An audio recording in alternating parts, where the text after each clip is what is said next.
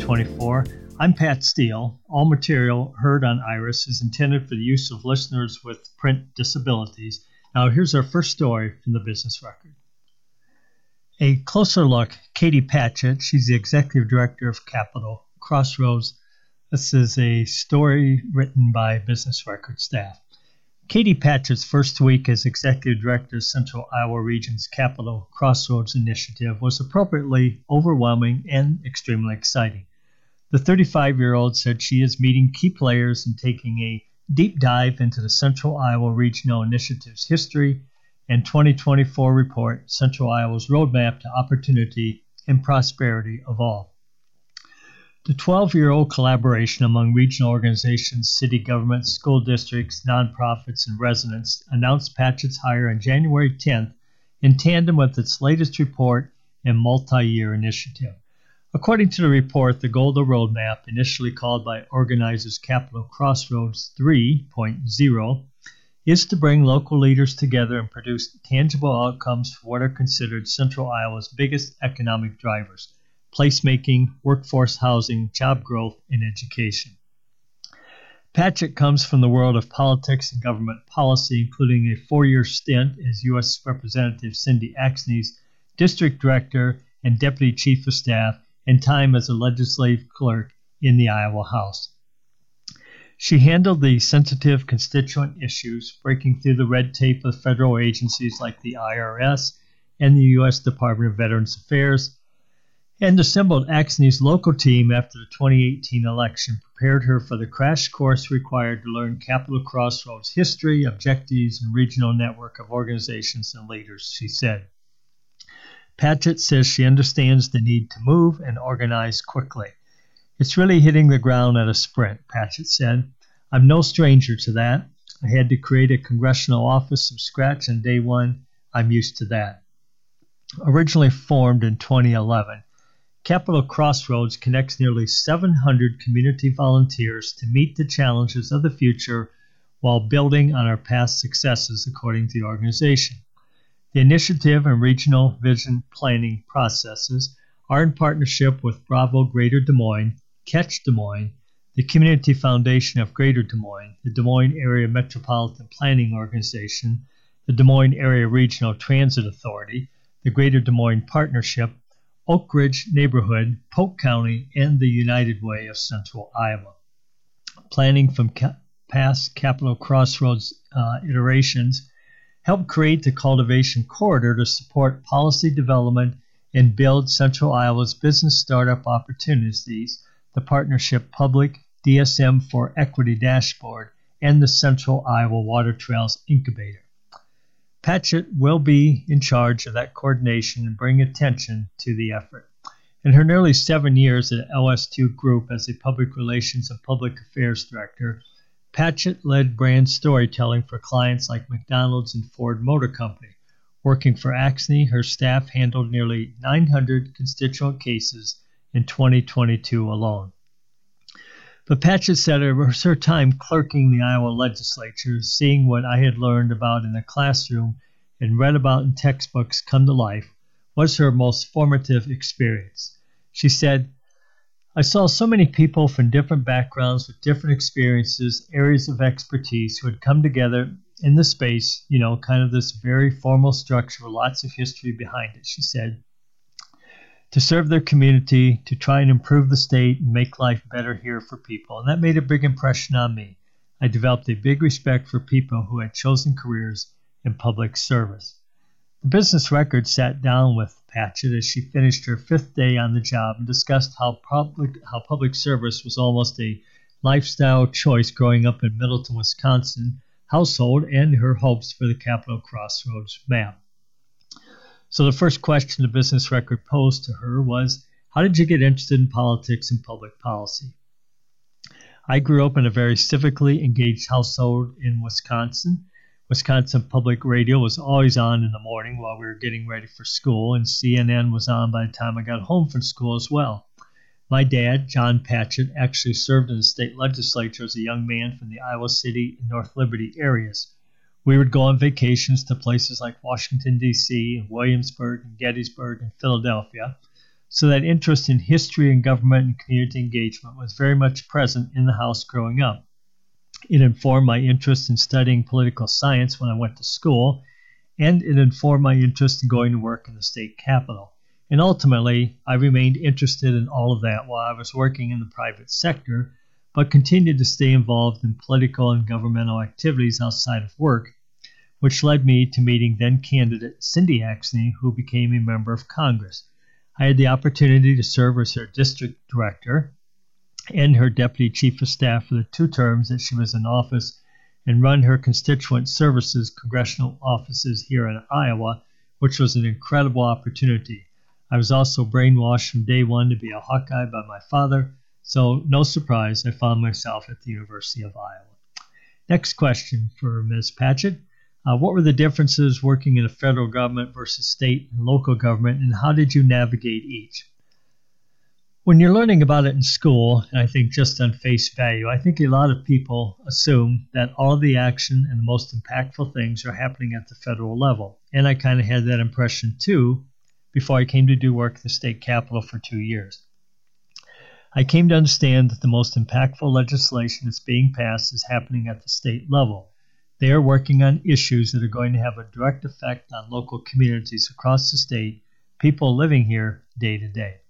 Next question How did you become aware of the executive director position at Capital Crossroads and what drew you to the role? She replied, I found it on LinkedIn. I had heard of the organization previously, and in reading the job description, I thought it sounded like a really incredible opportunity to continue to make a positive impact on the community and address issues that are affecting families. And that was my favorite piece of working in a government office. We had the ability to learn about issues and work with organizations to help people solve problems to make their life better and this seemed like a really incredible opportunity to work with a broad section of community leaders who had come to the table, who were passionate and driven about these same issues and continue to impact the community that way. I reached out to a couple of different people and asked, What do you know about the organization? How do you feel about it? And ultimately, I'm just really grateful to be here. I've experienced a very warm welcome. It's been really uplifting for me to feel the energy of the people in the room. There's a genuine interest in activating this plan for the community, and I think Capital Crossroads has tremendous potential to really make an impact on these issues. And for me, that is such a huge motivator. If I'm going into work every single day and I'm able to collaborate with people who have energy, who have passion, who have expertise on issues, and I can learn and grow and continue to give back, it's not going to feel like work.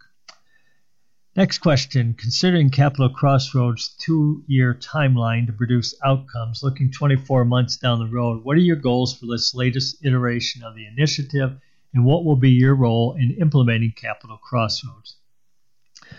I'm really excited at the idea of working really hard at this. We have our focus issues workforce, housing, and education, and working really hard at these issues with community partners, with the community members, with our leaders and actual tactics that we can then look back on and say, we accomplished this in a very, you know, measurable way. In two years, pause for a moment to reflect on what's worked well, take a look at some of those indicators and where we did well, what impact have we made. I want to be able to see some tangible results in two years. We do have that big, bold vision, and these are big goals. And it might be smaller bites of the apple to start, but it's a start. We have to start somewhere, and I want to build on that momentum. I want to be able to see tangible outcomes that we mapped out in the beginning. I want the community to feel connected to the plan, so I want them to understand what it is that Capital Crossroads does. I want them to feel like they can reach out to me. I'm eager to be meeting with our subject matter experts, with community members who have a stake in these issues. I want them to be more familiar with what we're doing and feel that it is an effective execution of their plan and then be able to use that momentum to continue to carry forward.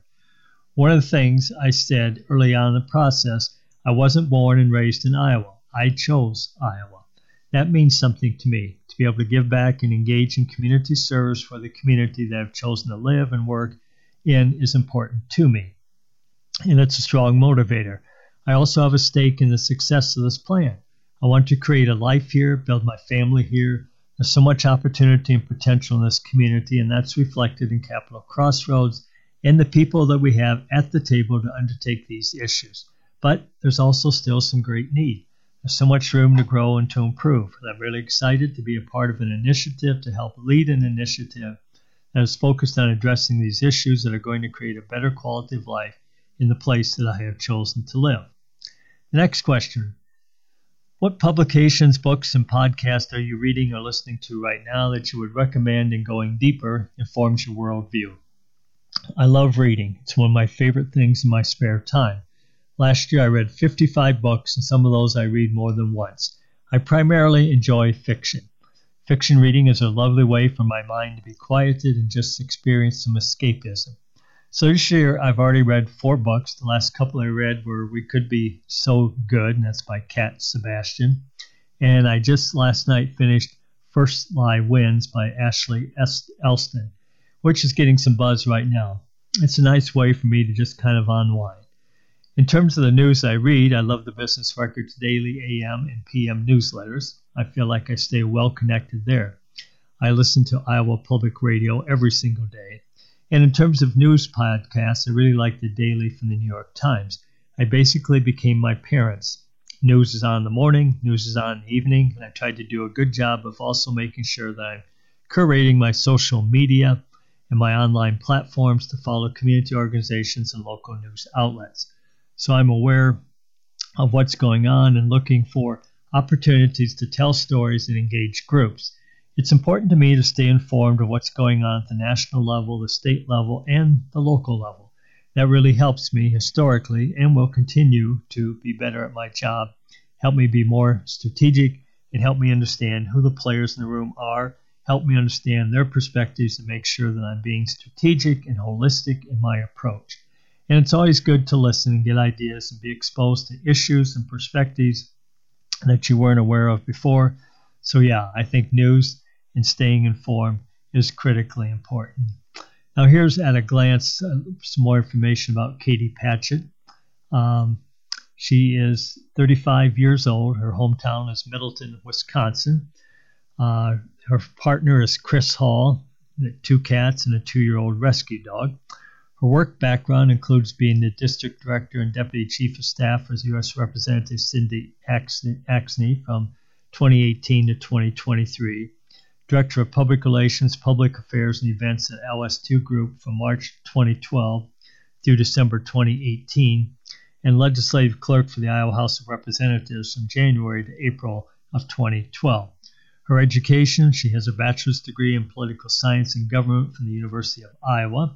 Her activities are reading fiction, spending quality time with family and friends, traveling with my significant other, especially to go camping and hiking in national parks, making embroidered art, walking the dog, tossing a frisbee, she says golfing badly, and having a drink on the patio. So that's a little look at Cindy Patchett, the uh, new director of the Capital Crossroads Project. And our next article is uh, one written by Kathy Bolton of the Business Record, and it's entitled How Will the Sale of Wells Fargo Properties at Discounted Prices Affect Other Office Properties? It's too soon to say, experts uh, say. It will take several months, if not a few years, to understand the effects Wells Fargo's sale of Des Moines area properties at discounted prices will have on the office market property valuations, according to real estate experts. The two sales of office properties in the western suburbs could prompt other potential commercial office buyers to make offers that are below asking prices, prompting owners to reassess whether to sell properties. It could also prompt property owners to request valuations be lowered, a move that would generate fewer property tax dollars for cities, counties, school districts, and other entities.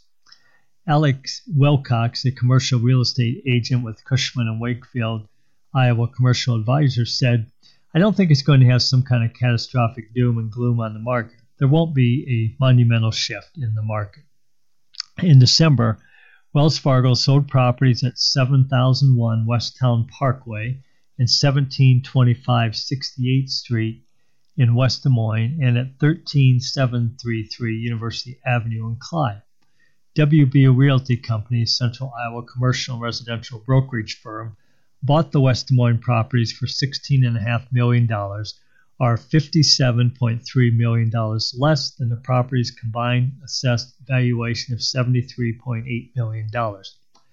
Heartland Co op acquired the former Wells Fargo property in Clive, paying nearly $6.5 million for the property that is valued at $13.7 million. The sale of the properties occurred less than a year after Wells Fargo announced that it was relocating many of its Des Moines area employees to its Jordan Creek campus in West Des Moines. The financial institution's home mortgage offices had been located on the Westown Parkway and University Avenue properties. A spokesperson for Wells Fargo declined to comment about the property sale prices.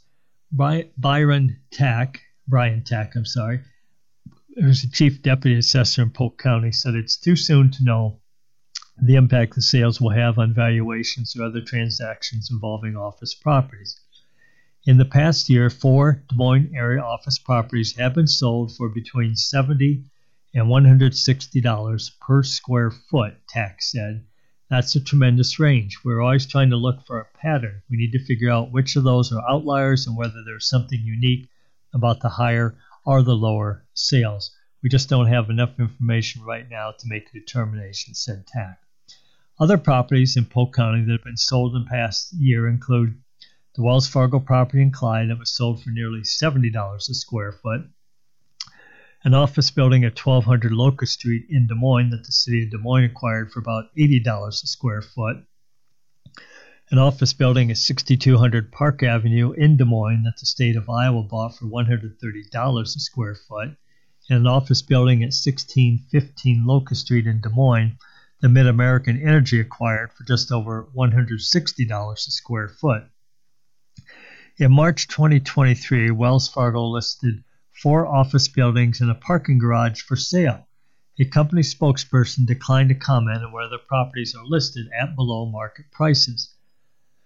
Wilcox speculated that Wells Fargo's downtown properties could be sold for below their value if the buyer plans on using the buildings for uses other than offices. Wilcox added, if a buyer plans on redevelopment, they're going to have to put money into retrofitting a building. They will want to buy the property for as little as possible, but if an investor or user buys the property, they might have the ability to pay a little more. Justin Losner, a senior managing director in JLL's Des Moines office, said it is unlikely that the property occupied by Wells Fargo in West Des Moines would have ever been sold for near its assessed value. It was a corporately occupied asset and had been for years, said Losner, who, with others at JLL, listed the property. Going forward, it's not going to be a 425,000 square foot single occupier building, which means the value of that is different. Unless magically an owner user came along and wanted to purchase the whole thing, which is unlikely in Des Moines market, then you're looking at this as an investment speculative purchase. The traditional cost of tenant improvement packages were taken into consideration when the JLL team determined the property's value, Losner said. Also consider where the amount of time it will take to lease the property and what a property owner's expectations would be on their return on investment. Steve Helm, the assessor for Dallas County, said it's too soon to know how the sale will affect valuations of other office properties. However, he said he's had a few inquiries from office property owners asking about lowering assessed valuations. Ryan Wiederstein, owner of WB Realty Company, which bought the office building, has said the competitive lease rates being offered in the six story building will attract interest from potential office users. Leasing options for potential tenants will range from 4,000 square feet up to the entire building for a single tenant. Wiederstein said, We bought the property at a price point that we think can be very competitive in a Class A office market in the western suburbs. Losner said he is seeking or is seeing an uptick in interest in Class A office space from potential lessees. If you're sitting on a high quality Class A product, odds are that you're looking at the multiple deals right now. If you're sitting on C quality space, you're probably still pretty cold.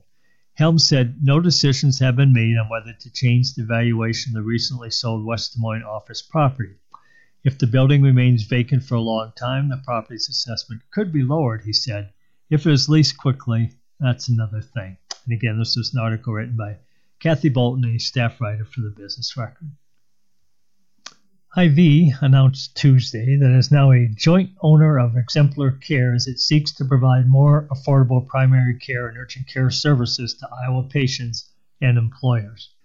As part of the agreement, Exemplar Care clinics are located in West Des Moines and Ankeny, with a new one coming to Bondurant, will be renamed Hy-Vee Health Exemplar Care. Hy-Vee Chief Medical Officer Daniel, Dr. Daniel Fick and Exemplar Care's leadership team, including Dr. John Vanderveer, will manage the clinics. Employers using the Hy-Vee Health Exemplar Care can provide their employees access to unlimited primary and urgent care through memberships for a fixed monthly fee or layer the membership with a major medical health plan. Healthcare memberships are also available to individuals and families outside of an employer funded plan. Aaron Wiese, president of Hy-Vee, said in the news release We are proud to partner with Exemplar Care to provide a new way of delivering health care to patients and employer groups. By combining Exemplar Care's expertise with Hy-Vee's extensive background in pharmacy and infusion care, we will not only be able to reduce the cost of health care for patients and employers, but most importantly, improve the health of our patients through personalized care, increased access to care, and transparent pricing. And now we move to a weekly feature of the Business Record, which is information on real estate deals in both Polk, Dallas uh, counties. And our headline for this story is that the historic Hawkeye Insurance property in downtown Des Moines has been sold. It is one of Des Moines' oldest buildings and has been sold for $1.6 million. Hawkeye DSM LLC, managed by Jake Tirolato, paid Number 16 LLC, managed by entrepreneur Bruce Gerleman, $1.6 million for property on 4th Street that includes the historic Hawkeye Insurance Building. The three story brick building was constructed in three phases beginning in 1869, according to an application to the National Register of Historic Places. Construction was completed in 1881. The structure includes a half raised basement and commercial design features. Records show Hawkeye Insurance Company, uh, first successful casualty, uh, was Des Moines' first successful casualty insurance company, and occupied the building for more than four decades. The uh, historic application said that the company's success sparked a boom in the field that earned Des Moines the Hartford of the West. The building is probably the oldest commercial structure in downtown retaining its basic integrity. The building was placed on the National Register of Historic Places in 1986, was designed by architect William Foster, who had an office in the structure. The building currently includes bars, a salon, and apartments. Tortola does not plan on making any major changes to the building. The value the property is valued at $951,000. In other transactions, North Ankeny Land, based in Ankeny, paid William Kimberly Development Corporation $2.3 million for undeveloped land in northeast Ankeny. The property is west of Interstate Highway 35 and north of Northeast 54th Street. Absolute Farms LLC, located in Slater, paid Pearl Farms $3.7 million for armed ground in northern Polk County. The land is north of Northwest 158th Avenue and east of the Northwest 142nd Street and Y Avenue. Acadian Ingersoll LLC, located in Des Moines, paid Hampton House LC $3.7 million for property at 4200 Grand Avenue in Des Moines. The property includes three three story brick apartment buildings that were constructed in the early 1950s the buildings included 74 apartment units. The property is valued at $3.3 million. And in Dallas County, Stephen Rowe and Mary Louise Haviland paid David and Lorene Bryden just over $1 million for property at 28848 Hickory Ridge Drive in Van Meter. The 2.25 acre parcel includes a 2,300 square foot house that was built in 28, uh, sorry, in 2008. Migda Jamaica LLC, that's based in Beverly Hills, California, paid Michael Paul Ramsey and Baker Tuttle Family Trust $1.1 million for property on Vista Drive in West Des Moines. The property includes a 3,700 square foot fast food restaurant building constructed in 1994. Burger King currently occupies the building, and the property is valued at $1.45 million. Midwest Oilseeds Incorporated, which is located in Adel, paid Norman Stein and Audrey Stein $1 million for farm ground in rural Dallas County. The land is east of L Avenue and south of 250th Street. And IRHLC paid Brandon Estates $1.6 million for undeveloped property in northwest Waukee. The seven and a half acre parcel is located south of Northwest Sunset Drive and west of Northwest uh, Northwest 10th Street. And again, that's real estate news. That's a weekly article in the Business Record uh, written by Kathy Bolton. Baker Group, an Ankeny-based design-build contractor, announced the opening of a new office in Kansas City, Missouri. The new location is Baker Group's first office outside of Iowa, bringing its total locations to five. The expansion aims to serve the growing industrial base in the region with a focus on industrial automation. That's according to a news release. Jared Stockel, Baker Group's Vice President of Automation, said in a prepared statement This is a big step for us. While we are headquartered in Iowa, we are committed to following good clients anywhere. In doing so, we have seen more and more work coming from the Kansas City Metro. It made sense for us to establish a physical presence there so we can more efficiently serve the region's growing industrial base, especially data centers and mission critical facilities. Baker Group's industrial automation services include systems integration, supervisory control, and data acquisition and process control and instrumentation. You are listening to this week's edition, February 16th edition of the Business Record. Our thanks to the folks at Business Publications for providing a copy of the business record to Iris so that we can read it for you. If you have any comments on this or any other Iris program, please give us a call at 243 6833. And now back to the business record. Iowa Secretary of Agriculture Mike Naig announced that the Iowa Department of Agriculture and Land Stewardship is now accepting initial applications for the Resilient Food Systems Infrastructure Grant Program through March 8th. The program offers grants ranging from between $10,000 to $1 million to projects that distribute fresh produce, grains, and other products to wholesale markets, institutional buyers, and other intermediary markets. By building food processing capacity and strengthening supply chain distribution, farmers and small businesses will develop more durable avenues to market their high quality products and consumers will end up with even more Iowa choices to enjoy. And they said that in a prepared statement. Alliant Energy's Iowa president retired, and Farlinger has been named the successor. Terry Kouba, president of Alliant Energy, Iowa's energy company, will retire from the organization, the public utility company announced this week. The company's board of directors has selected Mary, I'm, I'm sorry, May Farlinger to succeed Kouba as well as serve as Vice President of Operations. Kouba's retirement and Farlinger's appointment will both be effective May 1st. Kouba has worked for Alliant for 42 years, according to a news release. John Larsen, Executive Chairman of the Board, said in a prepared statement His empowering leadership style, experience, and focus on operational excellence has served our customers well. Farlinger joined Alliant Energy as an intern in 2004 and has since held roles across the company's departments, including finance, regulatory, field engineering, and customer renewables. She most recently served as Vice President of Customer and Community Engagement in Iowa. As president, Farlinger will have overall accountability for the performance of Alliant's Iowa Energy Company, including responsibility for growing Alliant's customer base in Iowa and leading the company's economic development, community engagement, and account management groups, the release said. She will continue to direct regulatory activities and initiatives supporting electric and natural gas customers in Iowa. Farlinger is also responsible for directing and implementing the day to day delivery of gas and electric service and working with the company's Safety Blue Hat program across the state she earned her bachelor's degree in finance from the University of Iowa and her MBA at St. Ambrose University in Davenport. Business owners are speaking out against the anti trans bill at the State House. This is an article written by Michael Crumb of the Business Record.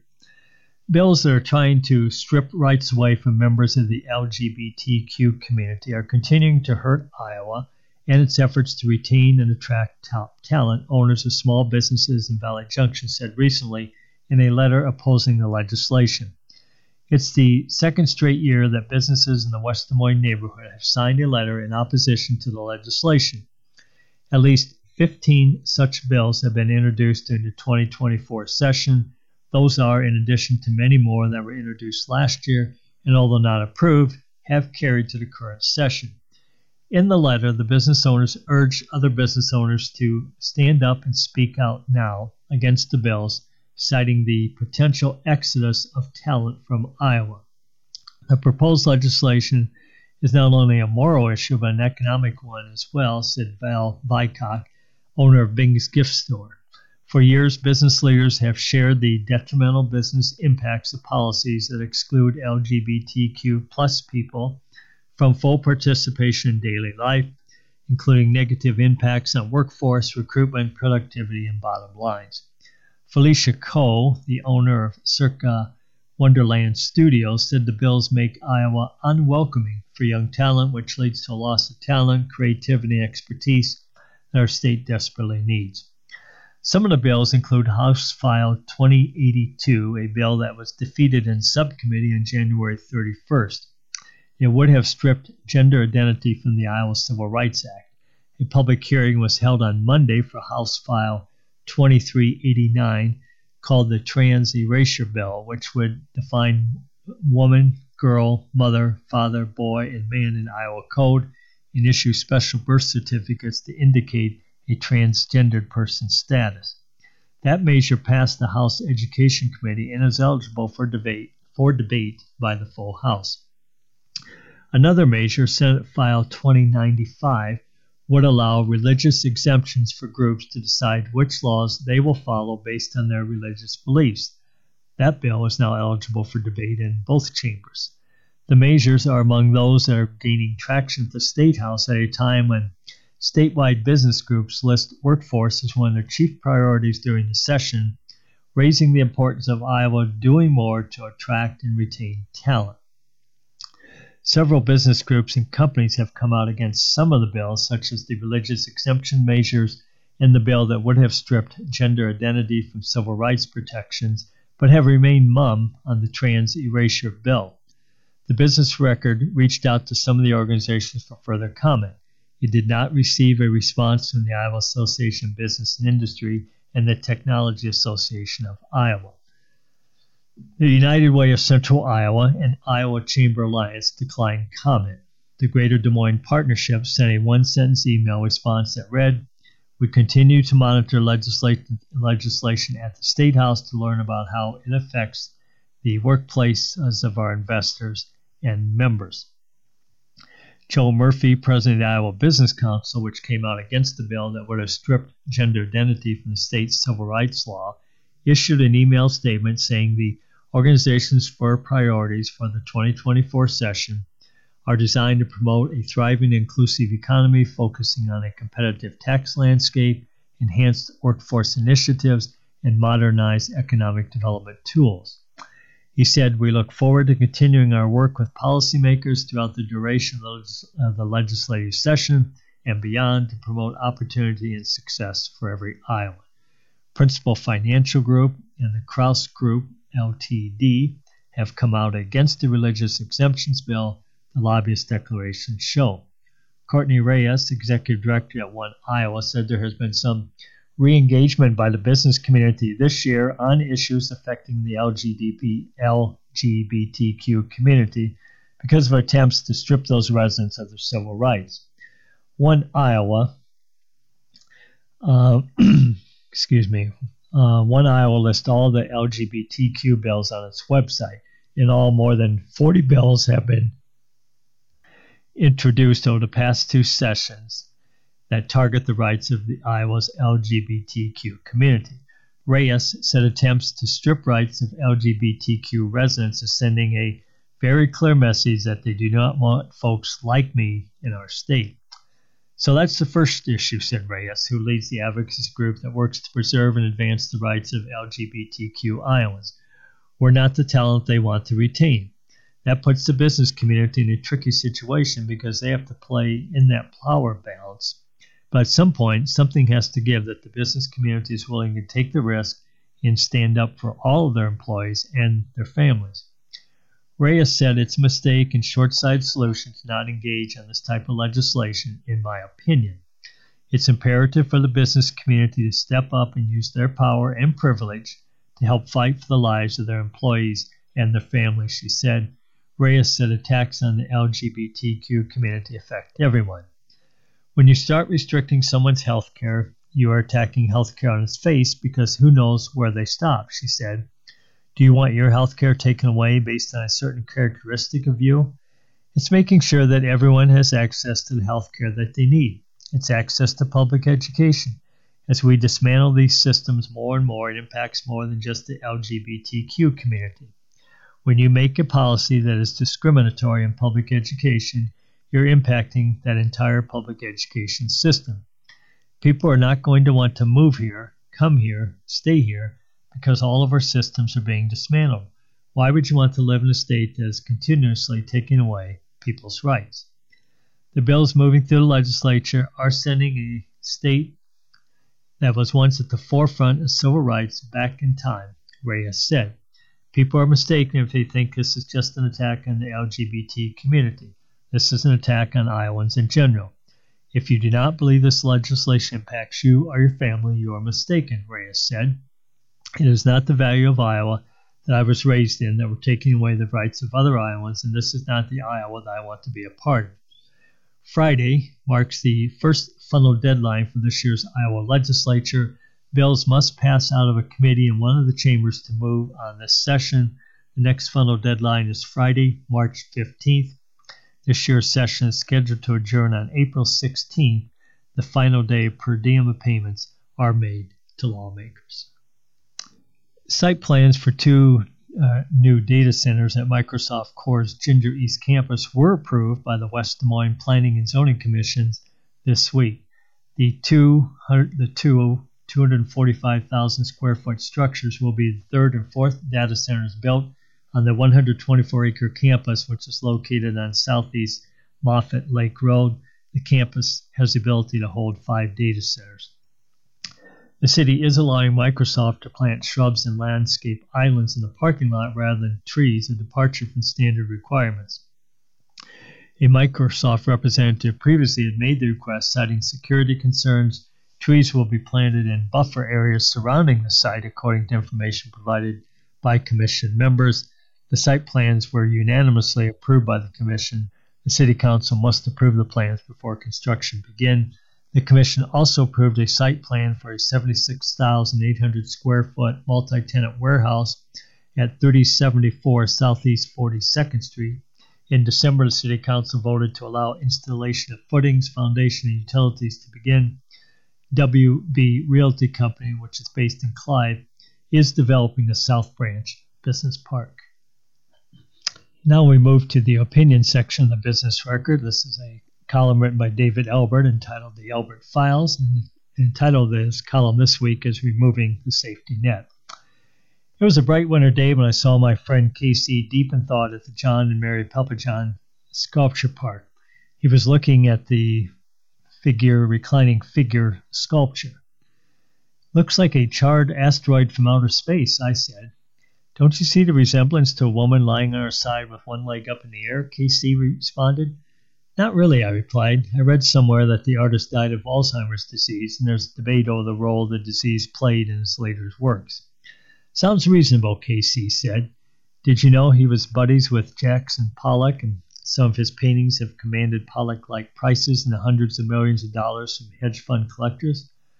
Why am I not surprised? I said. What is it about this piece that captured your interest? I continued. KC said, It reminds me of the movie The Greatest Show on Earth. You mean the 1952 Cecil B. DeMille classic about the Barnum and Bailey Circus? I said. My family saw that at a drive in theater when I was five years old. KC asked, What do you remember about it? I replied, I remember as quite traumatic. One of the trapeze artists was performing without a net to prove how brave he was when he fell and was crippled. I had nightmares for weeks. Maybe that's why I've always had a fear of heights. As phobias go, Casey said, that's not a bad one to have. Casey added, Anyway, that's what this crumpled, twisted mass of steel reminds me of someone who made a mistake while performing without a safety net. Sadly, he added, you're going to see a lot of real life examples of this crumpled figure in the coming years. How so? I said. Governor Kim Reynolds and Republicans in the Iowa legislature have decided that when it comes to tax cuts, they no longer need a safety net, or at least not a net big enough to catch everything. I said, You're starting to lose me now. Casey said, Well, you remember when they started cutting taxes a few year ago, a few years ago, they said they would go slow and make sure there was always enough money in reserve to cover any setbacks or downturns in the economy. I said, Yes, I remember, and I'm also old enough to remember the kinds of problems that occur when government doesn't have enough money to do all the things people expect from it. That's what happened during the farm crisis of the 1980s, and it took us years to dig out of that hole. Exactly, Casey said. That's why state government created a reserve fund to keep things running smoothly. But now Reynolds and other Republicans want to ignore that. They're kicking the supports out from under the safety net and boring full speed ahead with plans to eliminate Iowa's income tax. They're ignoring the fact that the only reason there's a healthy surplus in the reserve fund now is because of all the federal money for COVID relief and infrastructure spending that Iowa received in recent years. Rather than wait a few years to see how the tax cuts affect spending for schools, healthcare, infrastructure, and all the other stuff that the state government pays for, they want to charge ahead with additional cuts and even eliminate the income tax, he said. They want to fly without a safety net, just like the trapeze guy in the movie. Casey pointed to the sculpture and said, if they do, it's a good bet that Iowa's economy will wind up on the ground in a crumpled up mess like this. And again, that's an opinion column written by David Elbert, um, entitled The Elbert Files, and he offers weekly columns in the Business Record. The Business Record launched its Racial Equity Advisory Board in 2020 as an initiative of the newsroom to regularly hear feedback about how coverage could be more representative and what stories related to racial equity the Business Record should be covering. Numerous story ideas and connections from the board have led to more diversity in our news products, awards, and events. In 2024, the Business Record is broadening the board's focus to all the stories created company-wide at Business Publications Corp., including the Business Record and DSM Magazine. As a media company, we believe our products should mirror our community both in the ways we celebrate diversity and in facilitating meaningful conversations about equity. We are pleased to announce nine new members who will join these current members. They are Dwana Bradley, Bridget Cravens Neely, Brian Dennis, Tej Dewan, Renee Hardiman, Christine Herr, Prakash Koparupu, Tar Macias, and Claudia Schabel. And here's a little information on some of the newest members. Uh, Marcella Romasolo Terran is a Division Human Resource Director at Arvum, an operating company of Discovery Senior Living, and is an entrepreneur. She is a passionate advocate for creating inclusive and supportive environments where individuals feel respected and valued. She also holds a deep interest in integrated education and training programs, particularly apprenticeships, which provide opportunities to individuals who may otherwise lack access. Antonio Kyoko is a software engineering manager at John Deere with over 20 years of experience. He leads teams responsible for cloud enablement and document digitization. He's a member with the Lead DSM Community Connect program and a co founder of Tech Journey, a tech nonprofit whose vision is to motivate and empower youth with limited access to resources and who are underrepresented in IT to take an interest in technology. Corey Lewis is a clinical health coach at Broadlawns Medical Center. He is dedicated to aiding patients in achieving their health goals and managing chronic diseases. Driven by personal experiences and working with underserved populations in the healthcare system, Lewis established the Healthy Project, fo- focusing on creating health equity content, including Healthy Project podcast and mental health series Coffee Can't Fix Everything. Cherika Marshall is Executive Director of the Directors Council and is a passionate advocate for the advancement and equitable future of the Des Moines community. Uh, Marshall has taken the lead in creating and implementing community events, programs, and initiatives. Her efforts are focused on providing valuable opportunities for minority communities, thereby contributing significantly to the overall well being and prosperity of Des Moines. Abner Martinez is the founder and CEO of Infinite Resources, a local recruiting firm, and Amplified DSM, a local podcaster production company platform his mission is to bridge the cultural gap in the community and workplace. Julian Neely is an emerging community leader focused on supporting diverse community programs and strategies. His commitment extends to his civic involvement, where he serves on boards, committees, and collectives focused on uplifting the equitable practices and amplifying the voices of underrepresented communities. Manshia Paudel is the Chief Equity Officer for the City of Des Moines. She has served in three other municipalities in a similar role. Her global experience includes working in multiple countries in Southeast Asia, excuse me, in Northeast Africa, and has shaped her worldview and passion for eliminating inequities and barriers so that everyone can achieve their full potential. She has degrees from Drake University and DePaul University and currently serves on multiple boards locally and nationally. Courtney Perry is the CEO of Privacy LLC, an event planning and brand management company, and Ladies Lex Scented Candles, a candle manufacturing retail company. She has a mission to provide peace in the light of bringing your vision to a reality and producing a product that helps combat mental health issues. She's a board member of the West Des Moines Chamber of Commerce and Taste of the Junction. And finally, Madison Sconiers has 20 years 20 years plus of hands on community outreach and engagement experience and a passion to close socioeconomic gaps to enrich all Black, Indigenous, and people of color communities of Iowa. After graduating from Iowa State University, Sconiers joined the corporate workforce, spending more than eight years with Wells Fargo as a loan originator, implementation consultant, and DEI champion. After leaving Wells Fargo, she shifted to nonprofit sector as a contracted consultant for various nonprofit organizations. She's currently serving as the training specialist for the Polk County Treasurer's Office. The 2023 Iowa Business Hall of Fame inductees has been announced. This is an article written by Business Record staff. The Greater Des Moines Committee announced Monday it will recognize Ray Cole, Rob Denson, and Roger Underwood as the 2023 inductees to the Iowa Business Hall of Fame. The Iowa Business Hall of Fame honors the achievements of Iowans who have made outstanding contributions to the development and enhancement of Iowa's business climate. According to a news release, past Hall of Fame honorees under the leadership of Chair Dr. Teri Wahlig, CEO of ChildServe, serves as, as a selection committee. Inductees are selected based on merit rather than endorsement. The release said the criteria is this business leadership, community development impact, community volunteerism leadership, strategic leadership, and business recognition. Ray Cole worked for New York based broadcasting company Citadel Communications for 48 years, including 38 years as president and chief operating officer. He retired from Citadel in 2023. He held various leadership positions in the broadcasting industry while serving on the boards of the National Association of Broadcasters, the Television Bureau of Advertising, and the ABC Television Affiliates Association. He currently serves on the board of the Broadcasters Foundation of America.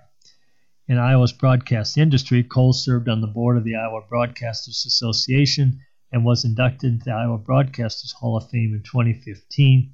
His other community involvement includes serving on the boards of the Principal Charity Classic, the Iowa Hall of Pride, and Partnership for a Drug Free Iowa, he graduated from Briar Cliff University and moved to Des Moines in 1994. Rob Denson is the fourth president of DMACC. He was appointed in 2003 and is now the college's longest serving president. He entered higher education following a 19 year law career. He worked at Santa Fe College in Gainesville, Florida, and is president of Northeast Iowa Community College in Calmar and Dubuque before joining DMACC. He serves on the boards of various community organizations, including the United Way of Central Iowa, Future Ready Iowa, the Agribusiness Association of Iowa, the Iowa Direct Caregivers Association, the Iowa Rural Development Council, the Greater Des Moines Partnership, and Iowa Economic Development Authority. Denson received a bachelor's and master's degree from Iowa State University and graduated from the University of Florida Law School. Roger C. Underwood is an entrepreneur, investor, and philanthropist. He founded Becker Underwood in 1982 in Ames. He graduated from Iowa State University in 1980. The chemical company created a specialty colorant so farmers could mark their herbicide application. It scaled internationally, reaching $265 million in sales by 2012 when it was acquired by BASF Chemical Company of Germany for $1.02 billion. The Atlantic Iowa native participated in the Capital Corridor Steering Committee, which resulted in the establishment of America's Cultivation Corridor.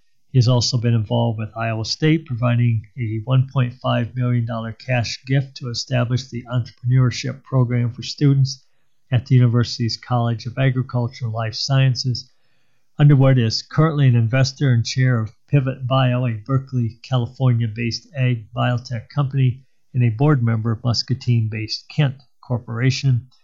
The three inductees will be honored during the Greater Des Moines Committee's annual induction event on Wednesday, May 1st at the Meadows Events and Conference Center, and more information can be attained uh, on the Hall of Fame website.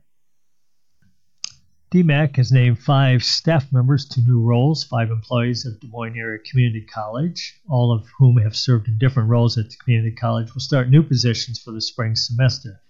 Jessica Cole has been named Associate Dean of Public and Community Services. Shelby Hildreth served as an academic advisor at the Boone campus before accepting her new role as Director of Admissions and Recruitment for all DMACC locations. Derek Walker will become director of the Manufacturing, Engineering, Trades, and Transportation program, and Andrew Neuendorf will serve as the program's associate dean.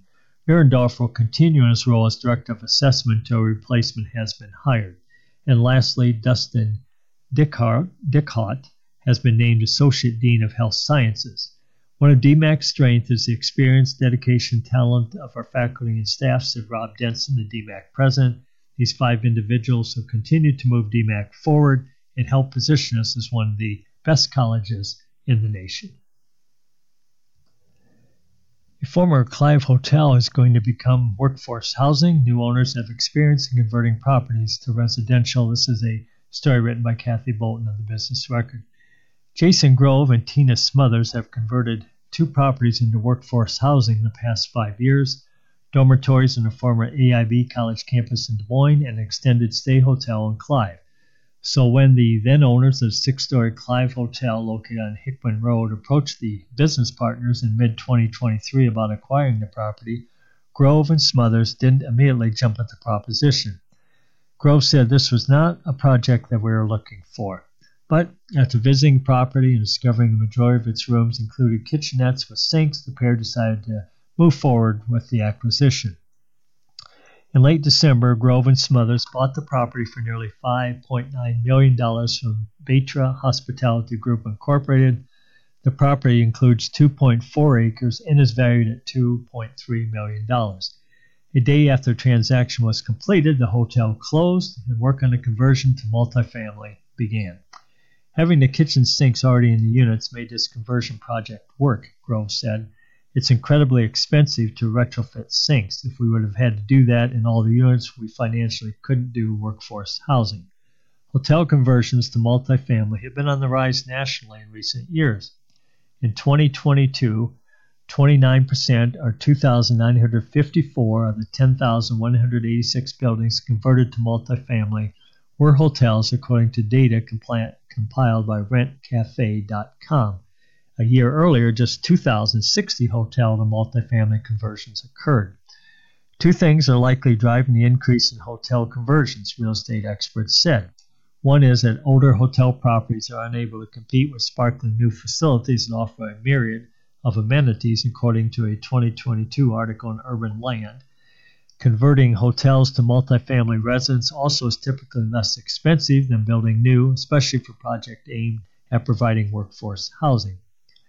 Grove said in order to create workforce housing and to get into the rental price range that we want to be in, It's difficult to do new construction still be in that price range. Retrofitting existing properties into workforce housing has really been our niche. We have been able to find the right property in the right location and provide a new type of housing that is in high demand. In March 2022, Grove and Smothers bought property on Forest Avenue in Clive that originally was a Marriott Residence Inn. The property changed hands several times before Grove and Smothers bought it and converted it to workforce housing.